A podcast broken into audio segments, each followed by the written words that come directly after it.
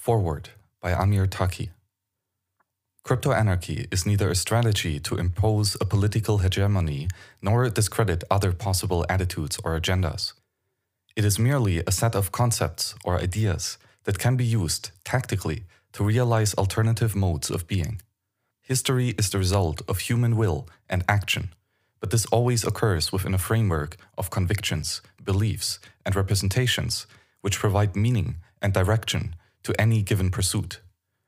In this way, crypto-anarchy seeks to arm the individual with powerful conceptual tools to construct their own creative visions. Cryptoeconomics is important since it is the study of the fundamental mechanisms of human action and their consequences. Rational economics analyzes human activity while accepting knowledge limitations. From a simple set of assumptions, including that humans act and prefer things sooner than later, theorems are derived using rules of inference. The result is powerful, as it is necessarily true under the assumptions. The development of these theorems provides us with simple constructs we can use to compartmentalize and analyze more complex phenomena. Cryptocurrency emerged from crypto-anarchy and free market economics, but since then has outgrown its roots and become a contemporary entity with peculiar characteristics. This has forced us to revisit our own ideas and assumptions about how these disciplines interrelate. This new field of study is termed cryptoeconomics. Cryptocurrencies, such as Bitcoin, represent money, which is simultaneously global, uncensored, and open access for everybody, for the first time in human history. There are also great advances being made in anonymizing technologies, not only for cryptocurrency, but for other financial instruments and human activity. Cryptocurrency is therefore a unique phenomena with its own characteristics worthy of study. The importance of economics lies in giving us a window to understand the activities of human beings. This means we can make plans about where to apply our resources and our technical knowledge. The current generation of crypto companies lack this strategic dimension and will not be prepared to take advantage of new geopolitical trends. Presently, there is too much divergence in focus. The crypto industry is not selective enough.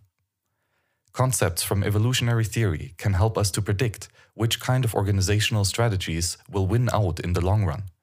For example, R/K selection theory explains that after major extinction events, the first organisms to occupy niches as the species with high numbers of young that mature quickly and have little investment of resources from the parents are selected. However, they are edged out by organisms over the long term, which have fewer young that are better specialized for niches and take longer to mature, K-selected. These K-selected cryptoorganisms are the ones that will be better adapted to take advantage of new economic niches that are opening up. Another hypothesis from evolutionary theory is the Red Queen hypothesis, which is that organisms are in the constant battle to evolve. That is, we must constantly adapt and evolve in a continually changing environment with ever-evolving actors. We do this through the process of applying our knowledge to find patterns and build conceptual models, modifying those models in feedback to improve their accuracy or augment their underlying paradigms. The current crop of crypto companies will die out soon enough. In their place, a new generation of organizations will emerge. These will be highly adaptive, attuned to geopolitical trends, and optimized for survival in a state of perpetual disequilibrium.